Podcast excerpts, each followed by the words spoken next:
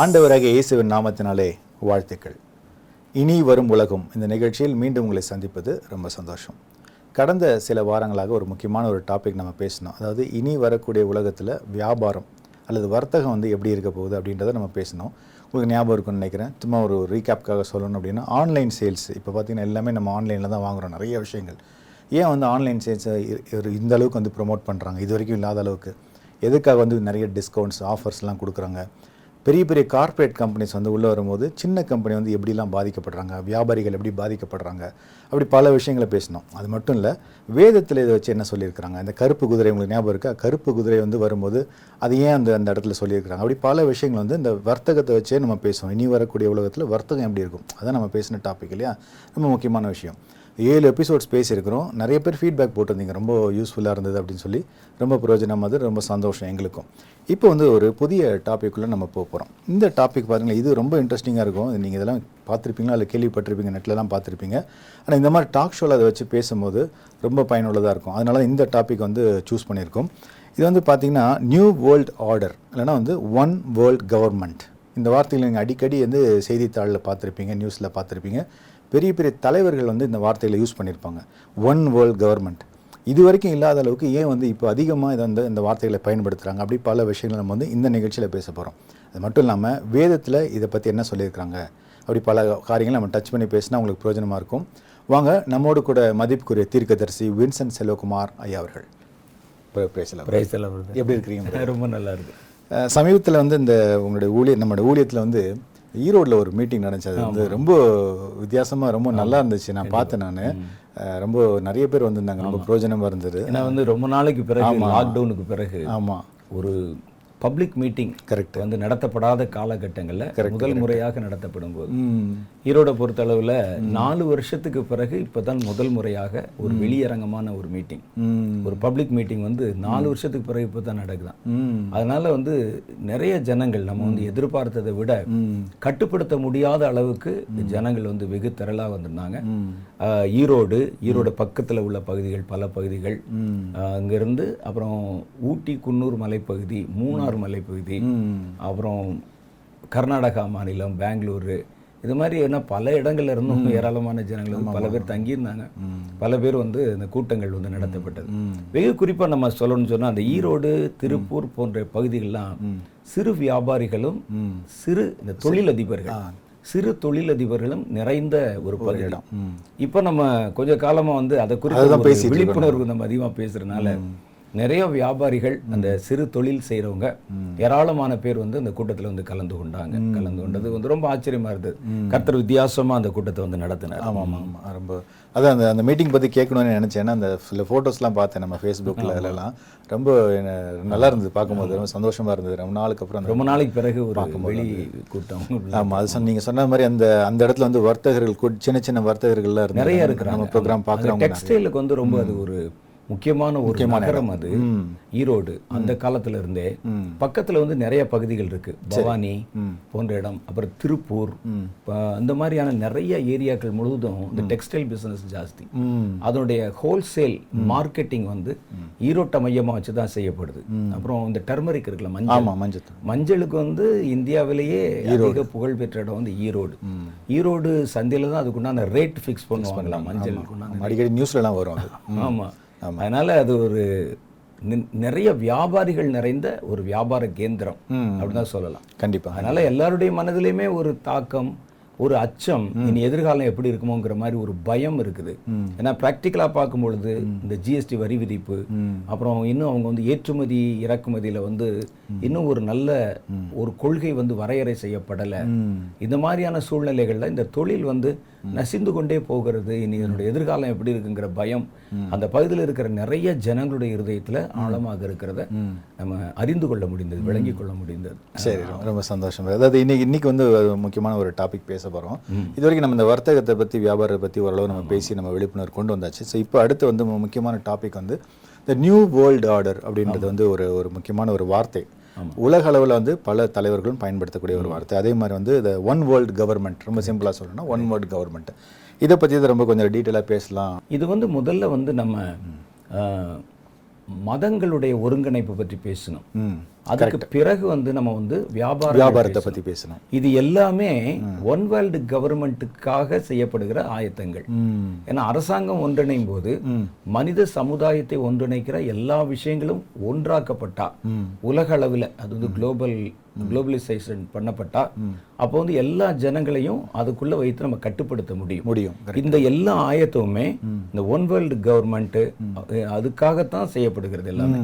இது மாத்திரம் இல்லை இன்னும் நிறைய காரியங்கள் உள்ள இருக்குது.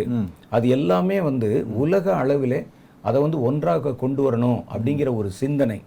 அது வந்து வந்திருக்கிறது வந்து இந்த கடைசி காலத்தில் உண்டாக போகிற இந்த ஒன் வேர்ல்ட் கவர்மெண்ட் இந்த கவர்மெண்ட்டுக்கான ஆயத்தம் தான் இதை நல்லா இன்னும் தெளிவா சொல்ல போகணும் அப்படின்னு சொன்னா இந்த சிந்தனை பல காலங்களுக்கு முன்னே இருந்தா கூட அது உலக நாடுகள் எல்லாவற்றிலும் இந்த சிந்தனை எப்போ உண்டாச்சுன்னு கேட்டா அது இந்த ரெண்டாம் உலகப் போர் நடைபெற்ற சமயத்தில். கரெக்ட் ஆமா. அந்த உலகப் போர்ல ஏன்னா முதல் முதல்ல ஒரு பல தேசங்கள் உலகத்தில் இருக்கிற பெரும்பான்மையான தேசங்கள் ஒரே நேரத்துல யுத்தத்துல கலந்து கொண்டு ரெண்டு பிரிவாக அச்சு நாடுகள் நேச நாடுகள்னு ரெண்டு பிரிவாக பிரிந்து யுத்தத்துல ஈடுபட்டது. அது ஒரு மிகப்பெரிய ஒரு சரித்திர நிகழ்வு. அந்த நேரத்துல எல்லா தேசங்களிலும் பாதிப்பு நிறைய இருந்தது. குறிப்பா நீங்க அந்த சமயங்களில் பார்த்தீங்கன்னா சென்னை பட்டணம்லாம் ரொம்ப பாதிக்கப்பட்டு அதுல பஞ்சம் அதுல வந்து குடிநீர் தட்டுப்பாடு அரிசி விநியோகம் வந்து குறைந்தது மின் தட்டுப்பாடு இதெல்லாம் வந்து அந்த ரெண்டாம் உலக போர் காலங்கள்ல வந்து இந்தியாவுமே வந்து பல இடங்கள்ல நிறைய பாதிப்புகளை சந்தித்தது. அப்போ இந்த ரெண்டாம் உலக போர் காலங்கள் வரும்போது அந்த நேரத்துல அப் அதுக்கு பிறகுதான் ஐக்கிய நாடுகள் சபை அப்படிங்கிற ஒரு சபை வந்து ஆரம்பிக்கப்படுது அந்த நேரத்துல இப்படி வந்து ஆளாளுக்கு வந்து சண்டையை வந்து ஏற்படுத்தி உலக அளவுல ஒரு பெரிய பாதிப்பை கொண்டு வருவதை நிறுத்துவதற்காக உலக அரசாங்கங்கள் ஒன்று சேரணும் அப்படிங்கிற சிந்தனை அந்த நேரத்துல தான் அதிகமாக வலியுறுத்தப்பட்டது. வலியுறுத்தப்பட்ட ரெண்டாம் உலகப் போர் சமயத்துல. ஏன்னா ரெண்டாம் உலகப் போர் நேரத்துல நிறைய மனித உயிர்கள் கொல்லப்பட்டதும் நிறைய ரத்தம் சிந்தப்பட்டதும் பல தேசங்கள்ல பொருளாதாரத்துல பாதிப்புகள் உண்டானதும் அந்த காலகட்டத்துல தான் அதை ஒட்டி தான் அவங்க வந்து முதல்ல அந்த சிந்தனையை கொண்டு வராங்க. அதை கொண்டு வந்து என்ன செய்றாங்கன்னா எடுத்த உடனே எல்லா அரசாங்கங்களையும் ஒன்றிணைப்பது என்பது முடியாத. முடியாது முடியாது. அதனால உலகத்துல பொதுவாக இருக்கக்கூடிய பல பிரச்சனைகள் இருக்கும். அது எல்லாத்தையும் உலகமயமாக்குது. எல்லாத்தையும் கொஞ்சம் கொஞ்சமா பண்றாங்க. வந்து வியாபாரத்தை உலகமயமாக்குறாங்க. அடுத்து வந்து மதங்களை உலகமயமாக்குறாங்க. வியாபாரம் சொல்லும்போதே அதுல நிறைய காரியங்கள் இருக்கும். இப்போ ஆயில் கம்பெனிஸ் கரெக்ட் கரெக்ட் இந்த எண்ணெய் வர்த்தகத்தை வந்து அதை வந்து ஒன்றாக்குவது இது மாதிரி உலகம் தழுவின ரீதியில நடைபெறக்கூடிய பல நிகழ்வுகளை பல காரியங்களை ஒன்றிணைப்பதன் மூலம் ஒரு முழு உலக அரசாங்கத்துக்கு அது வழிகொள்ளலாம் அப்படிங்கிற மாதிரி சிந்தனை தான் கொண்டு வருது. இது வந்து அது ஏற்கனவே இது வந்து வடிவமைக்கப்பட்ட. சிந்தனை. அது கொஞ்சம் கொஞ்சமா நிறைவேற்றப்படுகிறது அப்படிங்கிறது தான் உண்மை. அது. அதான் நீங்க வந்து சொல்றீங்க அது வந்து new world order correct correct அது உலக அந்த கட்டுப்பாடு எல்லாவற்றையும் உலகத்தை ஒரு ஒழுங்குமுறைக்குள்ளே கொண்டு வருவது அப்படிங்கிறது தான் அவங்களுடைய அந்த நோக்கம் அப்படின்னு சொல்லப்படுது ஆமாம் இப்போ அப்போ நீங்கள் அந்த பேக்ரவுண்ட் எடுத்து பார்த்தா இப்போ நைன்டீன் ஃபார்ட்டி ஃபைவ் அந்த ரேஞ்சில் வந்து நமக்கு செகண்ட் வேர்ல்டு வார் நடக்கும்போது அதில் ஒரு அஞ்சு இதில் வந்து ஒரு செவன்ட்டி டூ கிட்டத்தட்ட வந்து ஒரு எழுபது வருஷத்துக்கு மேலே வந்து அதுக்கு முன்னாடி தான் இந்த ஆயத்தங்கள்லாம் வந்து செய்ய ஆரம்பிச்சிட்டாங்க. ஆமா. அப்போ இருந்தே. அது தெரியுது அப்போ இல்ல அது அந்த நேரத்துல தான் வந்து உலக அளவுல ஒரு பெரிய ஒரு பாதிப்பு உண்டானதுனால எல்லாருடைய மனதிலும் ஒரே நேரத்தில் ஒரு சிந்தனை வந்து வர்றதுங்கிறது அரிது. அதுக்கு என்னன்னா உலக அளவுல ஒரு பெரிய ஒரு பிரச்சனை வரணும். ஒரு போராட்டம் வரணும். எல்லா தேசங்களும் பாதிக்கப்படணும். அப்பதான் எல்லாருடைய மனதிலும் அந்த சிந்தனை வரும். அந்த சிந்தனையை வலுப்படுத்துறதுக்கு தான் அடுத்து வந்தக்கூடிய இந்த கொள்ளை நோய். இப்போ அது அது- அதுதான் நான் கேட்க வந்து உலக உலகம் தழுவின ரீதியில உண்டாகிற. எந்த விளைவுமே இந்த மாதிரி ஒரு மனநிலைக்குள்ள நம்மை தள்ளும். கரெக்ட் அது உலக அளவுல உண்டான ஒரு வாரா இருந்தாலும் சரி ஒரு கொள்ளை நோயா இருந்தாலும் சரி. அப்ப முதல் கட்டமா ஒரு வார் உருவாகுவதன் மூலம் அந்த சிந்தனையை வந்து ஆரம்பிச்சாங்க. இனி அடுத்து அதை வந்து உறுதிப்படுத்தணும். ஏன்னா ரொம்ப வருஷம் ஆச்சுல்ல. ஆமாம் அதுக்கு இடையில சின்ன சின்ன அமைப்புகள் சின்ன சின்ன ஆர்கனைசேஷன்ஸ் எல்லாம் வந்து ஒன்றிணைச்சுக்கிட்டே வர்றாங்க. இனி அடுத்த லெவல் இப்போ வந்து மேக்சிமம் அதெல்லாம் வந்து முடிவு பெற்றதுனால அடுத்த லெவல் உலக அரசாங்கங்களை ஒன்றிணைக்கணும்னு சொல்லும்போது இப்போ நம்ம ஏதாவது ஒரு அவசரத்தை அல்லது எல்லா தேசங்களும் பாதிக்கப்படுற மாதிரி ஒரு விஷயத்தை கொண்டாந்தா தான் இதை இன்னும் அதிகமா வலியுறுத்தி ஜனங்களை ஏற்றுக்கொள்ள வைக்க முடியும். அதற்காக செய்யப்பட்ட காரியமாக கூட இதை வந்து நம்ம பார்க்க பார்க்கலாம் பார்க்க முடியும். ஏன்னா அந்த நேரத்துல வந்து நம்ம வந்து வார் நடந்துச்சு. அது அது வந்து எல்லாரையுமே அந்த ஒரு சிந்தனைக்குள்ள கொண்டு வந்தது. இப்போ வந்து நம்ம இந்த இதுவுமே ஒரு பயோ வார் மாதிரி. ஏன்னா அதுக்கு பிறகு வந்து உலகம் தழுவின ரீதியில வந்த மாதிரி காரியங்கள் வந்து இல்ல எல்லாரும் யோசிக்க அளவுக்கு இல்ல. ஆ, வச்சது இல்ல ஆனா அவங்க வந்து அப்பவே பிடிச்சதுல வந்து நிறைய மாற்றங்களை வந்து பூமியில செய்ய ஆரம்பிச்சிட்டாங்க. செய்ய ஆரம்பிச்சுட்டு அடுத்த லெவல் அந்த ஒரு கட்டத்தை முடிச்ச உடனே அடுத்த லெவலுக்கு ஜனங்களை உடைய இருதயத்தை ஆயத்தப்படுத்தி ஜனங்கள் எல்லாரும் அதை வந்து ஏற்றுக்கொள்ள வைக்கணும்.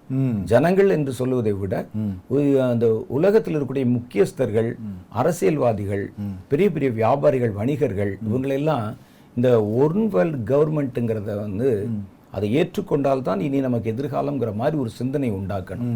அப்போ இனி வரக்கூடிய பிரச்சனைகள் உலகம் தழுவினதாக உண்டாகுதுங்கிற மாதிரி ஒரு தோற்றத்தை உண்டாக்கினா தான் எல்லாரும் ஒரு அணியில நின்னு அந்த பிரச்சனையை எதிர்த்து போராடுறதுக்காக நம்ம ஒண்ணு சேருவோம். அப்படிங்கிற மாதிரி ஒரு ஒரு தாக்கத்தை ஒரு எண்ணத்தை வந்து கொண்டாடுறாங்க. ஆமா. குறிப்பா இப்போ கூட நீங்க பாத்தீங்கன்னா என்ன சொன்னாங்கன்னா இப்போ சமீபத்துல இப்போ மூன்றாவது அலை வந்த சமயத்துல அந்த WHO இருக்குல்ல அந்த வேர்ல்ட் ஹெல்த் ஆர்கனைசேஷன் அவங்க வந்து என்ன சொன்னாங்கன்னா இனி இந்த பேண்டமிக் உடைய சம்பந்தமான காரியங்களை உலக அளவுல தான் ஒரு முடிவெடுக்கணும் ஒழிய. மாநிலங்கள் தேசங்கள் தேசத்துக்கு ஒரு முடிவு தனித்தனியா நீங்க செய்யக்கூடாது. செய்ய வேண்டாம். அதை வந்து நம்ம வந்து பொதுவுல வச்சிருவோம். பொதுவுல வச்சு மாஸ்க் போடணும்னு சொன்னா எல்லாரும் மாஸ்க் போடணும். இப்போ வந்து இதுக்கு முன்னால இருந்த அலை காலங்கள்ல வந்து எந்த பகுதியில கூட இருக்குதோ அங்க மாஸ்க் போடுவாங்க. அந்த பகுதியில குறைஞ்சிருந்துச்சுன்னா மாஸ்க் வேண்டாம்னு சொல்லி கொஞ்சம் ரிலாக்ஸேஷன் பண்ணிடுவாங்க. இனி அப்படிலாம் கிடையாது. உலகம் முழுவதும் ஒரே மாதிரியான சட்டம் ஒரே மாதிரியான காரியங்கள் நம்ம நடைமுறைப்படுத்தணும் அப்படிங்கிற மாதிரி ஒரு பேச்சு நடந்தது.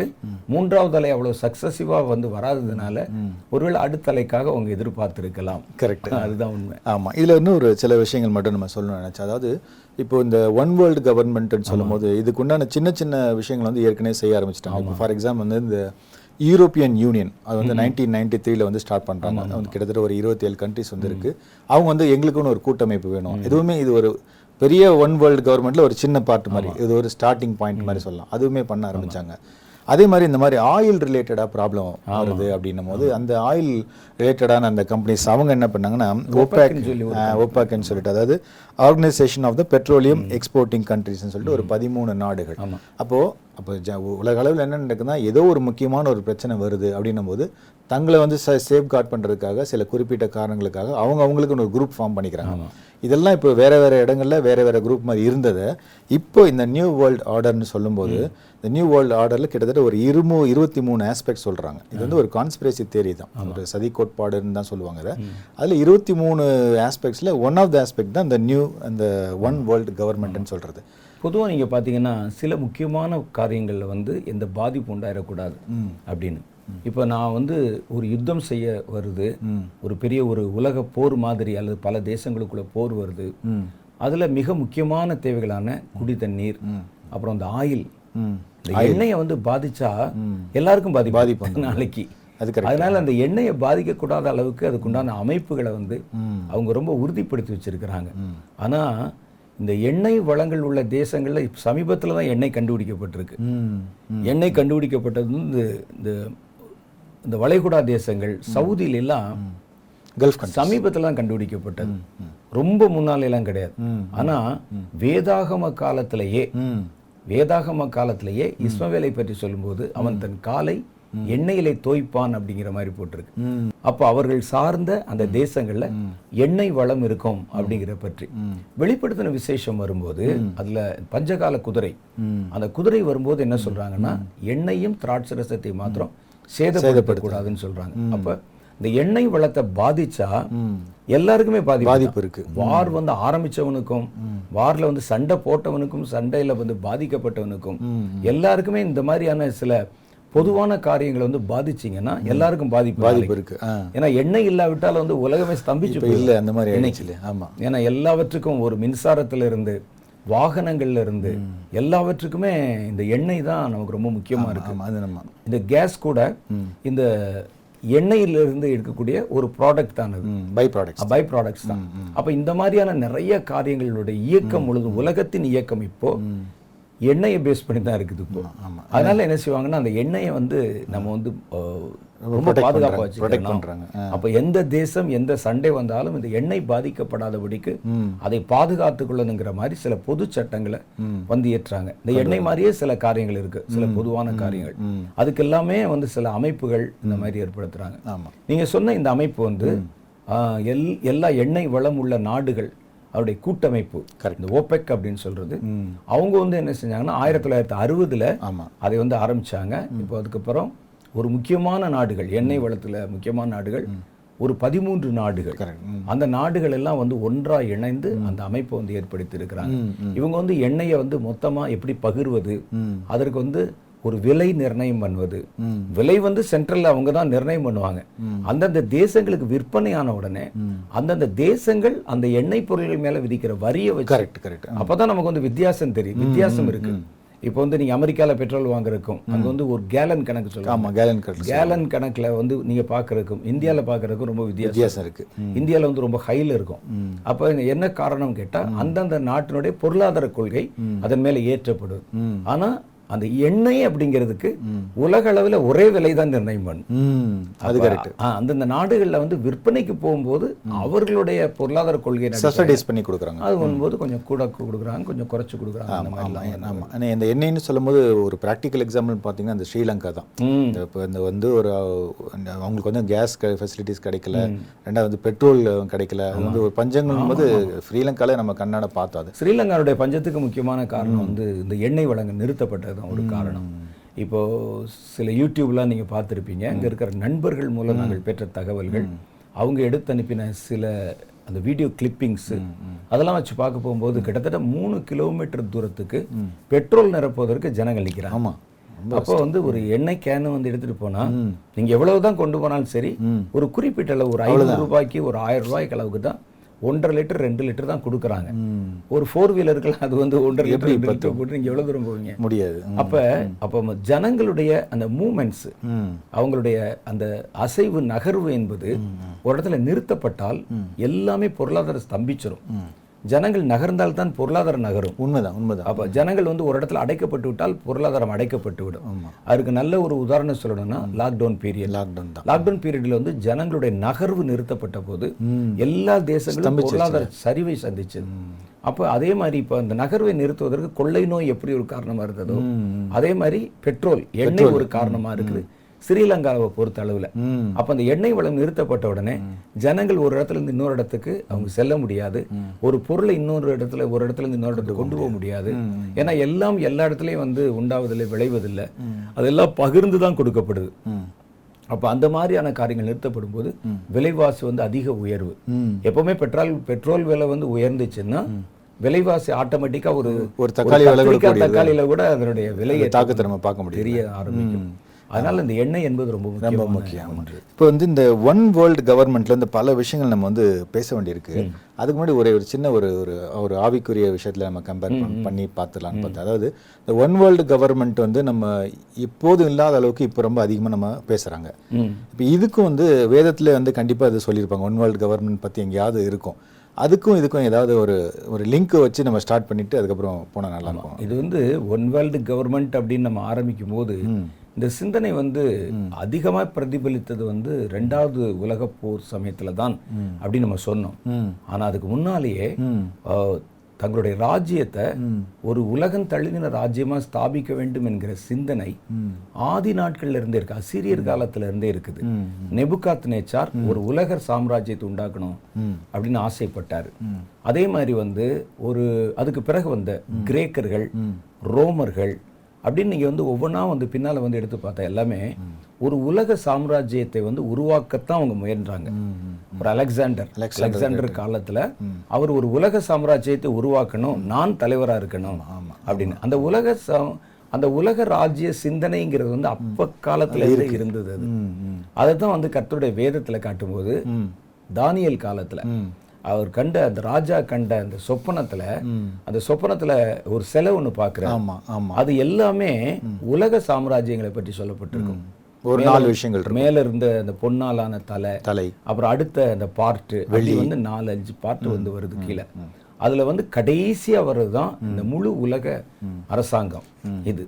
ஆனா இந்த சிந்தனை வந்து ஆரம்ப காலத்துல இருந்தே அந்த மாதிரி இருந்தது. ஒவ்வொரு ஒரு காலத்துல என்ன செய்வாங்கன்னா ஒரு தேசத்தை பிடிச்சு அந்த தேசத்துல இருக்கிற ஆளுமையை தன்னுடைய கட்டுப்பாட்டுக்குள் வைத்துக்கொண்டு ஆளுவாங்க. அதற்கு பிறகு வந்த காலங்கள்ல தான் என்ன செஞ்சாங்கன்னா பக்கத்து தேசங்களையும் இணைச்சு அந்த தேசங்களை போய் பிடிச்சு ஜெயிச்சு தங்கள் தேசத்தோட இணைத்து கொண்டார்கள். முதல்ல பாத்தீங்கன்னா அதுக்கு முந்தின காலங்கள் அந்த அவங்க. இண்டிபெண்டா தான் இருப்பாங்க. அவங்க ராஜ்யம் அந்த ராஜ்யத்தை பிடிப்பாங்க. இருக்கும், அந்த ராஜ்யத்துல யார் ஆளுமையை பிடிப்பதுங்கிற மாதிரி சில சண்டைகள் போராட்டங்கள் வாரிசுகளுக்கு நடுவுல வரும். அப்படிதான் முதல்ல இருந்தது. கரெக்ட் அதுக்கப்புறம் என்ன செஞ்சாங்கன்னா தங்கள் பக்கத்துல இருக்கிற தேசங்களையும் தங்களோடு இணைத்து கொள்ளணும் அப்படின்னு ஆசைப்பட்டு தான் இந்த ராஜாக்கள் அடுத்த தேசங்கள் மேல படையெடுத்து போனாங்க. அது ஏன் அப்படின்னு கேட்டா தங்கள் தேசத்துல இல்லாத சில காரியங்கள். ம். பக்கத்து தேசங்கள் இருக்கிறத பார்ப்பாங்க. ஓகே. இந்த நாட்டுல இருக்காது. இந்த நாட்டுல ஒரு தங்கம் இருக்காது. அந்த நாட்டுல தங்கம் இருக்கும். ஒரு எண்ணெய் இங்க இருக்காது அங்க இருக்கும். இந்த மாதிரி ஏதாவது சில காரியங்கள் இருக்கும். அல்லது இங்க இருந்து ஓடுகிற ஆறு நீர்நிலை போன்றவை அந்த தேசங்களை தாண்டி போகும். சரி. அப்ப அந்த தேசத்தை முழுசா நம்ம வந்து பிடிச்சிட்டா தான் முதல்ல இவங்க ஆரம்பிச்சாங்க. சரி சரி சரி. அதுக்கு பிறகு என்ன செஞ்சதுன்னா அது வந்து வளர்ந்து தங்களுக்கு சம்பந்தமில்லாத தேசங்களை கூட பிடிச்சு அதை தன்னுடைய ஆளுமையின் கீழே வைத்து ஒரு உலக சாம்ராஜ்யத்தை உருவாக்கணும் அப்படிங்கிற சிந்தனை இருந்தது. அதுல யாரும் முழுசா வெற்றி பெறல. ஆனா பல தேசங்களை ஒன்றிணைச்சிருந்துக்கிறாங்க இல்லாட்டா ஒரு கிரேக்க தேசம் எங்க இருக்கு? அவர் ஏன் இந்தியால வந்து ஏன் சண்டை போடுறாரு? இவ்வளவு வரைக்கும் வராரு அங்கே போரஸ் அப்படிங்கிற ஒரு மன்னரோட இந்தியாவை பிடிக்கிற அளவுக்கு வந்து வர்றாரு. இன்னும் பல தேசங்களை வந்து பிடிக்கிறாரு. அப்ப அவர்களுடைய சிந்தனை வந்து எப்படி மாறுச்சுன்னா ஒரு உலக அரசாங்கத்தை உண்டாக்கணும் அப்படின்னு. அப்ப வேதத்துல அந்த காலங்கள்ல உலக அரசாங்கம் அது வந்து முழு உலக அரசாங்கம் இல்ல உலகத்தின் பல முக்கிய தேசங்களை பிடித்து ஆண்டதுனால அவைகளை வந்து உலக சாம்ராஜ்யங்கள் சொல்றாங்க. ராஜ்யம் என்பது வேற சாம்ராஜ்யம் என்பது வேற.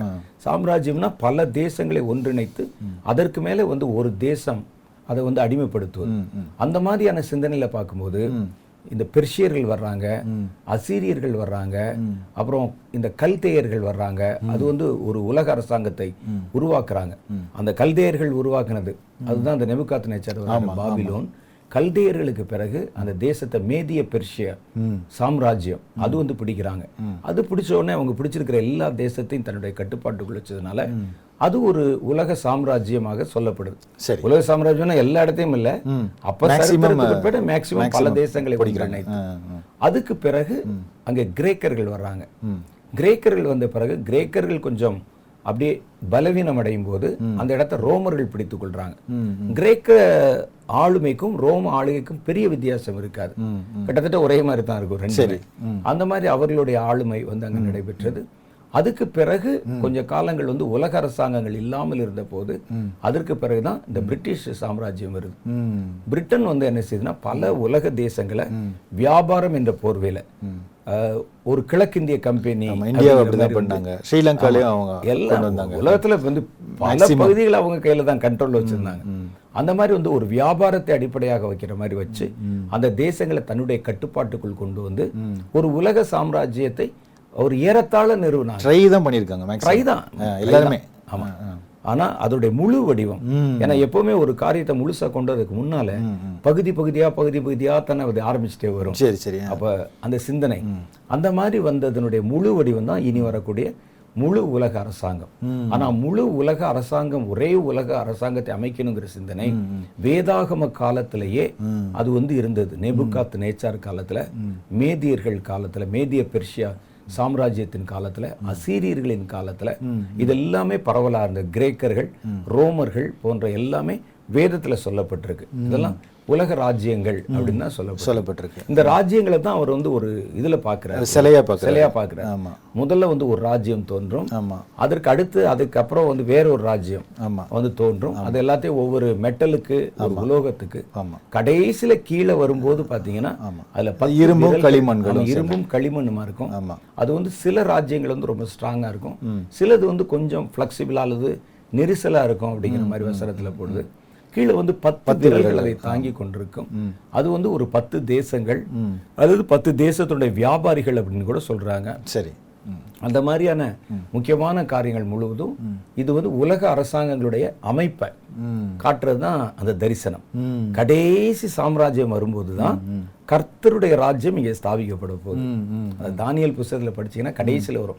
கைகளில் பெயர்க்கப்படாத ஒரு பெரிய கல். வந்து. வானத்திலிருந்து உருண்டு வந்து அந்த ராஜ்யத்து மேல அது மோதினது. அதுவும் கரெக்டா அந்த காலில் தான் காலில் தான். ஆச்சரியமா அந்த நேரத்துல அந்த ராஜ்யம் தான் நிக்குது. கரெக்டா அது காலில் தான் போகுதுன்னு போட்டிருக்கு. ஆமா.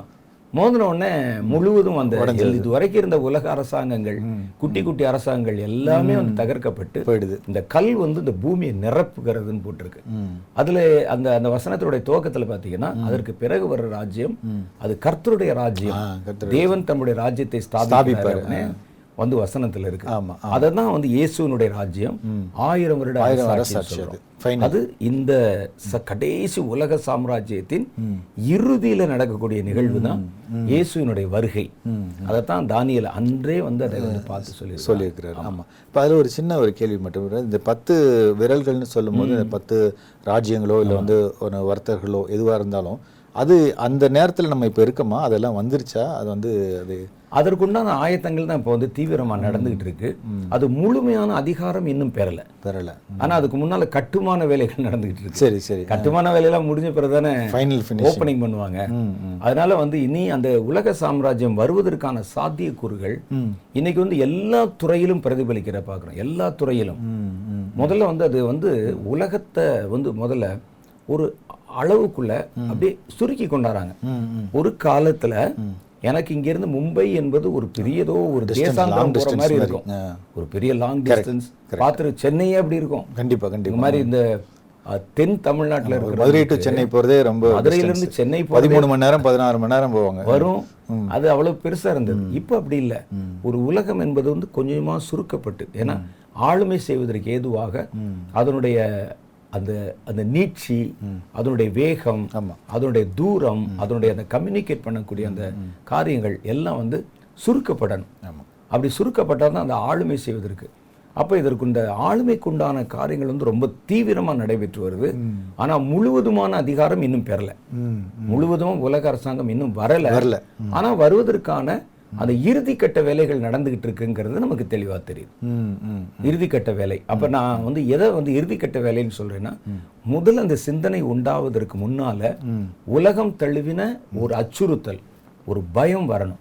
அப்பதான் எல்லாருடைய மனதிலும் இந்த சிந்தனையை ஏற்றுக்கொள்ளக்கூடிய ஒரு பக்குவம் வரும்.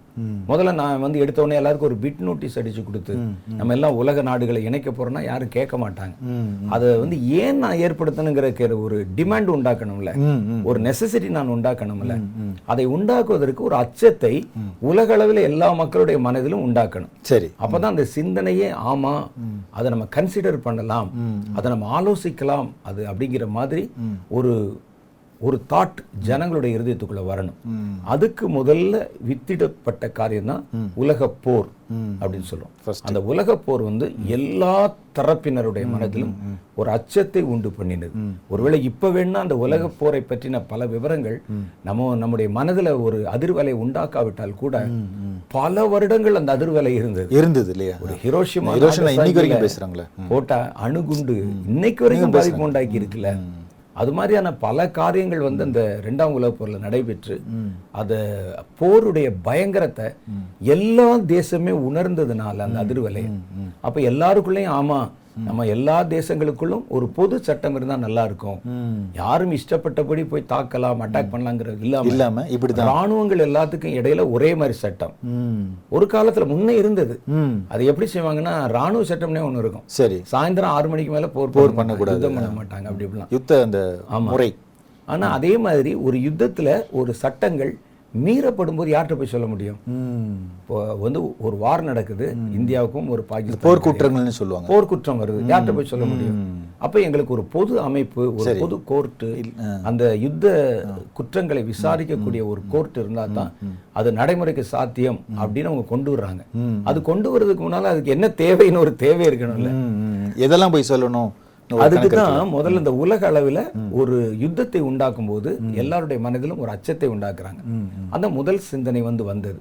அதுக்கு பிறகு அதை காரணம் காட்டியே நம்ம வந்து எல்லாத்தையும் உலகமயமாக்குதல் அப்படின்னு சொல்லி இந்த எண்ணெய். சம்பந்தமானது வியாபாரம் இதெல்லாம் ஒண்ணு கொண்டு வந்துட்டு இந்த கடைசி கட்டத்தில் இருக்கிறதுனால இன்னொரு அதிர்வலை உண்டாக்குறாங்க. ஏன்னா இப்ப நம்ம அந்த முழு உலக அரசாங்கம்ங்கிறத நம்ம ஏற்றுக்கொள்வது மாத்திரம்தான் இனி இந்த பூமியில் வாழ்வதற்கு வழி. அப்படிங்கிற மாதிரி ஒரு தோற்றத்தை கொண்டு வருவதற்கு மறுபடியும் உலகம் சார்ந்த ஒரு அச்சத்தை எல்லா மனிதருடைய இருதயத்துல உண்டாக்குகிற ஒரு முயற்சி தான் கொள்ளை நோய் முயற்சியாக வந்து பார்க்கப்படுது. அது வரும்பொழுது எல்லாருமே அது ஆமா சொல்றது சரிதானே என்று அவங்க வந்து ஏற்றுக்கொள்ள வைக்கிறாங்க. ஏன்னா ஒரே நேரத்துல ஒரே மாதிரியான பிரச்சனைகள் பல தேசங்கள் சந்திக்கிறதுனால. அப்ப இது மறுபடி இத்தனை வருஷத்துக்கு பிறகு உலகம் தழுவின ஒரு காரியம் இப்ப நடக்கிறத பார்க்கும்போது இந்த முழு உலக அரசாங்கத்தினுடைய பணிகள் சரி. ஏறத்தாழ நிறைவுக்கு வந்துருச்சு அப்படிங்கறத நம்ம வந்து உணர்ந்து ஓகே ஓகே. அந்த அந்த ஸ்டேஜுக்கு நம்ம வந்துட்டோம். வந்துட்டோம். இது இது- இதுக்கு அடுத்து இமீடியட்டா இது நடக்க போறது வந்து இந்த ஒன் வேர்ல்டுக்கு இந்த ஃபார்மேஷன் அதை வந்து அஃபிஷியலாக கொண்டு வரதுக்கு கொண்டு வருவதற்கான முயற்சி. வாய்ப்பு. ஏன்னா இப்போ இப்போதான் சமீப காலமா நிறைய தலைவர்கள் மதிப்புக்குரிய இப்போ ஜனாதிபதி ஜோ பைடன் அவர்கள் கூட அமெரிக்காவோட ஜன ஜனாதிபதி அவர் கூட வந்து பேசியிருக்கிறார் இன்னும் பல தலைவர்கள். பேசியிருக்கிறாங்க. எல்லாமே ரஷ்யால பேசுறாங்க. அஹ், பிரான்ஸ்ல பேசுறாங்க. ஏன் இந்தியா ஜெர்மனில எல்லா இடத்துலயும். எல்லாருமே வந்து ஒரு முழு உலக அரசாங்கம் வருது. அந்த அரசாங்கம் வந்த பிறகுதான் அந்த உலகத்தின் அமைதி திரும்பும் அப்படிங்கிற மாதிரி ஒரு கருத்தை எல்லா தலைவர்களும் முன்வைக்கிறாங்க. கொண்டு வந்திருக்கிறாங்க. ஆமா. ஆமா அது வந்து அது அந்த ஸ்டேஜில் நம்ம நிக்கிறோம். இப்போ எப்போ அது இமிடியேட்டாக வரும்ன்றது நமக்கு தெரியல. அதனால அந்த எப்போ வருதுன்ற ஒரு பக்கம் இருந்தாலும் இப்போ நம்ம ப்ரோக்ராம் வந்து முடிக்கக்கூடிய நேரம் வருது. அதனால வந்து இன்னைக்கு இந்த ப்ரோக்ராம் வந்து நிறைவு செய்வோம். அடுத்த நிகழ்ச்சியில இருந்து நிறைய காரியங்கள் நம்ம டீட்டெயிலாக டிஸ்கஸ் பண்ணலாம். கண்டிப்பா. நேர்களே இந்த நாள் நிகழ்ச்சியில் பாருங்க இந்த ஒன் வேர்ல்டு கவர்மெண்ட் நீங்கள் வந்து இப் இதுக்கப்புறம் நீங்கள் நெட்டில் கூட நிறைய அனலைஸ் பண்ணி பாருங்க சர்ச் பண்ணி பாருங்க. ஏன்னா இந்த நிகழ்ச்சியில் வந்து முக்கியமான பல விஷயங்களை பேசுகிறோம் ஆனால் எல்லாமே வந்து இதுக்கு அடுத்து வரப்போகிற அந்தி கிறிஸ்துவோட ஆட்சி இல்லை சாசுடைய தந்திரங்கள் என்ன இந்த இப்போ நடக்கக்கூடிய விஷயத்தையும் அந்தி கிறிஸ்துவ ஆட்சி எப்படி இணைக்கிறாங்க வேதத்தில் என்ன சொல்லியிருக்கிறது அப்படி பல விஷயங்களை வந்து ஒரு முக்கோண வடிவத்தில் நம்ம வந்து ஆராய்ந்து பார்க்குறோம். இதே போல் அடுத்த நிகழ்ச்சியில் நான் சந்திக்கிறேன். உங்கள் நண்பர் ஜேம்ஸ்.